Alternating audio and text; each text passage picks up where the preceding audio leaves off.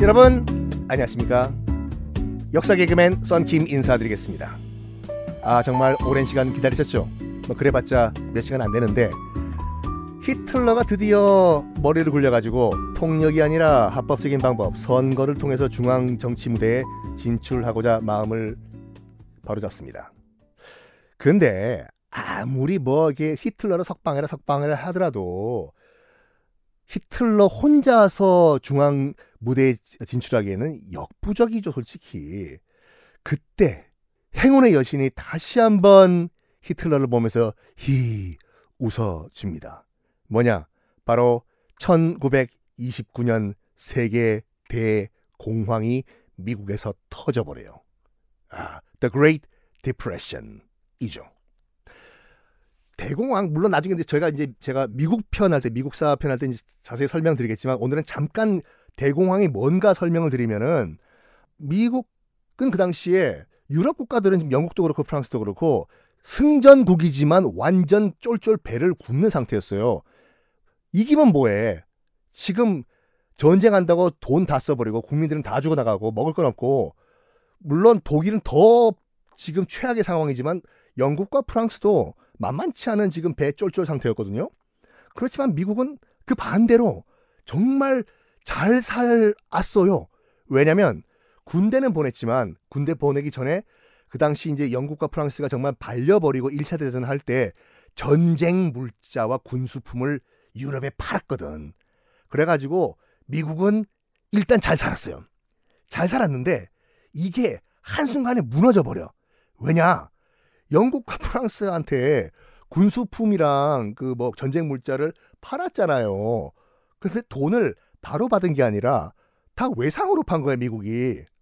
외상으로 팔았는데 전쟁 끝난 다음에 이제, 이제 어이 영국 더 비틀즈 슐럽투 야야야 어 베라스 부즈비온 프랑스 어 비로비스 부즈비온 돈 갚아 돈 없는데요. 미국도 동반 망하기 시작합니다. 물건은 다 팔았는데 외상으로 팔아가지고 영국과 프랑스도 돈이 없어가지고 돈을 못 갚은 거예요. 그게 이제 복합적으로 어떤 일이 일어났냐면 미국에서 이제 군수품을 이제 영국과 프랑스에 막 팔 때는 미국 정부가 일단 막 파니까 미국 국민들한테 빚을 내서서라도 주식 사세요. 이제 미국은 장밋빛 미래밖에 없어요. 룰랄랄랄라. 이거 봐요. 우리가 유럽에 파는 탱크와 군수품 봐. 아우, 앞으로 미국은 잘 살 거예요. 빚내 가지고 다 주식 사세요. 미국 정부가 정부가 우리 보고 빚을 내 가지고 주식을 사래. 뭐 믿는 구석이 있으니까 그렇겠지. 또리 아빠, 로버트 아빠 주식 주식 샀어? 나야 어제 샀지. 5만 주를 샀다 5만 주. 나 빚내 가지고 샀다고 은행에서. 괜찮을까? 무슨 소리야? 옆에 있는 스미스 아빠는 10만 주 샀대요. 이럴 때 한몫 잡아야지. 언제 잡겠어? 아 그래? 아이고, 빨리 가라고. 아, 이리, 와, 이리 와. 은행 내가 데려줄게. 그래가지고 전 국민이 빚을 내가지고 주식을 샀습니다. 그런데 막상 1차 대전 끝난 다음에 뚜껑 열어보니까 그 부도 낸 거 아니에요? 부도 간단하게 저쪽 프랑스나 영국이 1929년 주가가 대폭락을 해버려요. 월스트리트에서. 뭐야? 내가 은행 빚내 가지고 산 이 10만 주 이게 지금 이게 뭐라고? 어 전문 용어로는 휴지라고 해. 아! 그게 대공황이에요. 주식이 반 토막이 아니라 최소 20분의 1 토막이 났다고 하죠, 이게요. 말 그대로 내가 갖고 있는 이 10만 주는 그냥 농따기가 된 거예요, 지금. 미국 전국 그 노동 가능 인력에서 3분의 1이 실직자가 됐다고 하죠. 음. 나, 나중에 뭐 또 설명을 드리겠지만 어 그때 그 후보 대통령이 이제 미국의 대통령이었는데 그때 적극적으로 이제 그 미국 정부가 개입을 했었어야 돼요. 뭐 실업 급여도 주고 했었어야 되는데 철저한 자본주의자였거든요. 후보 대통령이. 그래가지고 저기 후보 대통령 지금 빨리 실업 실업 급여도 지급하고 정부가 적극 개입해야 됩니다. 했더니 이 말을 했대요. 뭐야? 내가 빨갱이야? 왜 정부가 개입을 해 정, 경제에 굶어 죽든 말든 경제가 스스로 알아서 하게 놔두란 말이야. 그래서 그 다음 대선 때 당연히 후보가 재선이 됐을까요? no no no no. 바로 뽀르륵 낙선을 해버리고 루즈벨트 대통령이 이제 아, 당선이 되는데 루즈벨트 대통령은 철저하게 사회주의 정책으로 빠져요. 뭐냐? 일자리를 만들자. 일자리를 만들기 위해서는 뭘 해야 되냐? 간단하게 말해가지고 일자리를 빠른 시간에 만들려면 뭐 해야 돼요? 때려 건설하면 돼 그냥 건물이든지 댐이든지 고속도로든지 그럼 바로 일자리가 생기는 거 아니에요? 그 철저한 자본주의자들은 그 이 아, 이게 이제 뉴딜 정책인데 그 루즈벨트 대통령의 뉴딜, 뉴딜 정책이 이제 사회주의 정책이다, 공산주의 정책이다라고 얘기를 하는데 어쨌든 간에 그것 때문에 미국이 다시 살아났어요. 뭐 후보 댐이라고 지금까지 현존하는 전 세계에서 가장 큰 콘크리트 구조물 댐이거든요. 그거 만들면서 연간 동원 인원 10만 명에게 일자리를 주고 그것 때문에 미국이 다시 살아났는데 다시 독일로 돌아와 봅시다.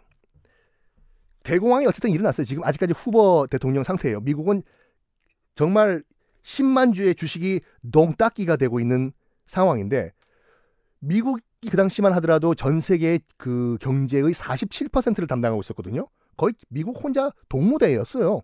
근데 미국이 펑 쓰러지니까 가뜩이나 간당 간당 간당 간당 하던 영국과 프랑스도 어머 팍팍 쓰러지고 옆에 있던 겨우 새끼 방가락으로 간신히 버티고 있던 독일 바이마르 공화국은 영국이랑 프랑스도 쓰러지는데 아, 펑 쓰러져 버리죠.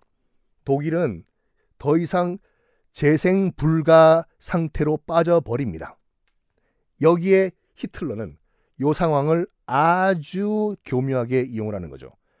독일 국민 여러분, 지금 우리 이 독일이 이렇게 한푼 줍쇼 각설이 작년에 왔던 어쨌든 이렇게 우리가 각설이 깡통 차고 동량을 하게 된 이유는 물론 미국이 저렇게 망한 이유도 있지만 바이마르 공화국의 저 썩어 빠진 정치인들이 제대로 정치를 못해가지고 여러분들이 지금 배를 쫄쫄 굶고 있는 겁니다. 이게 다 중도주의 의회 때문입니다. 저렇게 물도 아니고 불도 아니고 밥도 아니고 죽도 아니고 지목수만 차리려고 하는 저 중도주의 정치인들 때문에 우리나라가 망하고 있는 겁니다, 여러분. 그러면 어떻게 히틀러 당수 그러면 어떻게 됩니까? 이럴 때일수록 극 한 확실하게 뭔가를 보여줘야 됩니다. 여러분 이 모든 것이 다 자본주의 때문에 그렇습니다. 미국이 세계 최강의 미국이 저렇게 쓰러진 것도 다 자본주의 때문에 그렇습니다. 저 히틀러와 나치당은 철저하게 반자본주의로 정치를 하겠습니다. 지금 썩어 빠진 뇌물이나 받아 처먹고 지금 중도주의를 가고 있는 저 의회 정치인들 싹 다 밀어버리겠습니다. 히틀러를 나치당을 밀어주십시오 여러분. 근데 그게 먹혀요 독일에서. 왜냐면 독일 국민들도 그렇게 생각하고 있었거든요. 야 이럴 때일수록 뭐 확 그냥 한번 대차게 밀어주는 사람이 있어야 되는데 밥도 아니고 죽도 아니고 저기 바이마르 공화국 의회 정치인들 야 안 되겠다. 내가 봤을 때 히틀러 말이 맞아. 이게 먹혀듭니다. 그래가지고 1932년 대선 대통령 선거에도 출마를 해요. 그 인기에 힘입어가지고 아돌프 히틀러가 물론 그 당시 이제 힌덴부르크 대통령이었거든요. 힌덴부르크 대통령 아유 1차 대전의 육군 원수로서 1차 대전의 영웅인데 이제 힌덴부르크가 대통령이 당선되고 이제 2위로 패해요 아돌프가.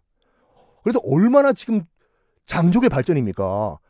상대편은 1차 대전의 영웅 독일 육군 원수 힌덴부르크 이쪽은 오스트리아 출신의 그냥 연설만 잘해서 올라온 그러니까 입만 살아있는 정치인 아돌프 히틀러 근데 2위로 패했지만 득표율 37%의 존재감을 과시했거든요 이때 그 바이마르 공화국 수도에 있었던 우파 정치인들이 생각을 해요.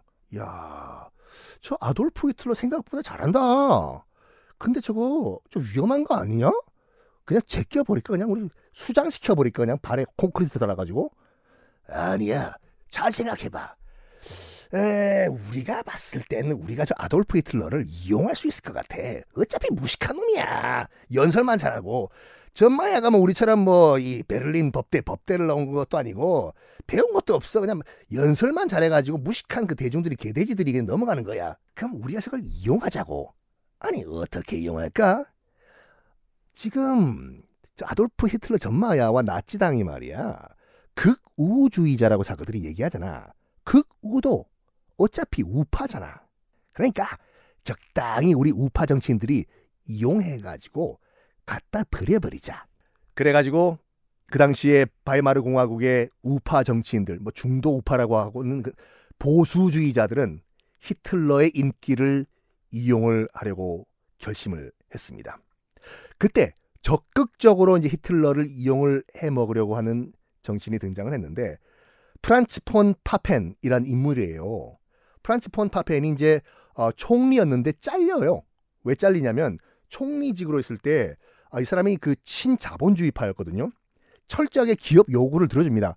가뜩이나 지금 그 독일 노동자들은 미국 대공황 때문에 언제 잘릴지 몰라가지고 바다바다 떨고 있는 상황에서 기업들이 어이 파펜 총리 뭐 잘 지냈습니까? 나야 잘 지냈죠. 아이고 이거 약소한데 이거 잠깐 좀 받아두세요. 아이고 뭐 이런 걸 다 갖고 오나. 아이고 아이고, 아이고. 앉으시오. 재벌 양반. 내가 뭘 해주면 되겠나? 아이고 요즘 그 독일 기업들 우리 기업인들이 좀 뭐 힘들어요. 아 힘든 거 있으면 말해봐봐. 말해보시오. 나 파펜 총리가 다 처리해 줄게요. 그래가지고 이 재벌들 기업들과 샤바샤바 통했던 프란츠 폰 파펜 총리가 아 모든 독일 기업 노동자들에게 적용됐던 복지 혜택을 샤그리 날려버려요. 즉각적으로 600만 명의 실업자가 나옵니다. 그러면 이 파펜 총리는 어떻게 됐을까요? 파편 아니에요. 파펜 총리예요. 이 파펜 총리는 어떻게 됐을까? 그리고 파펜 총리는 또 히틀러와 어떤 관계가 성립될까? 다음 시간까지 여러분들 파펜 하세요.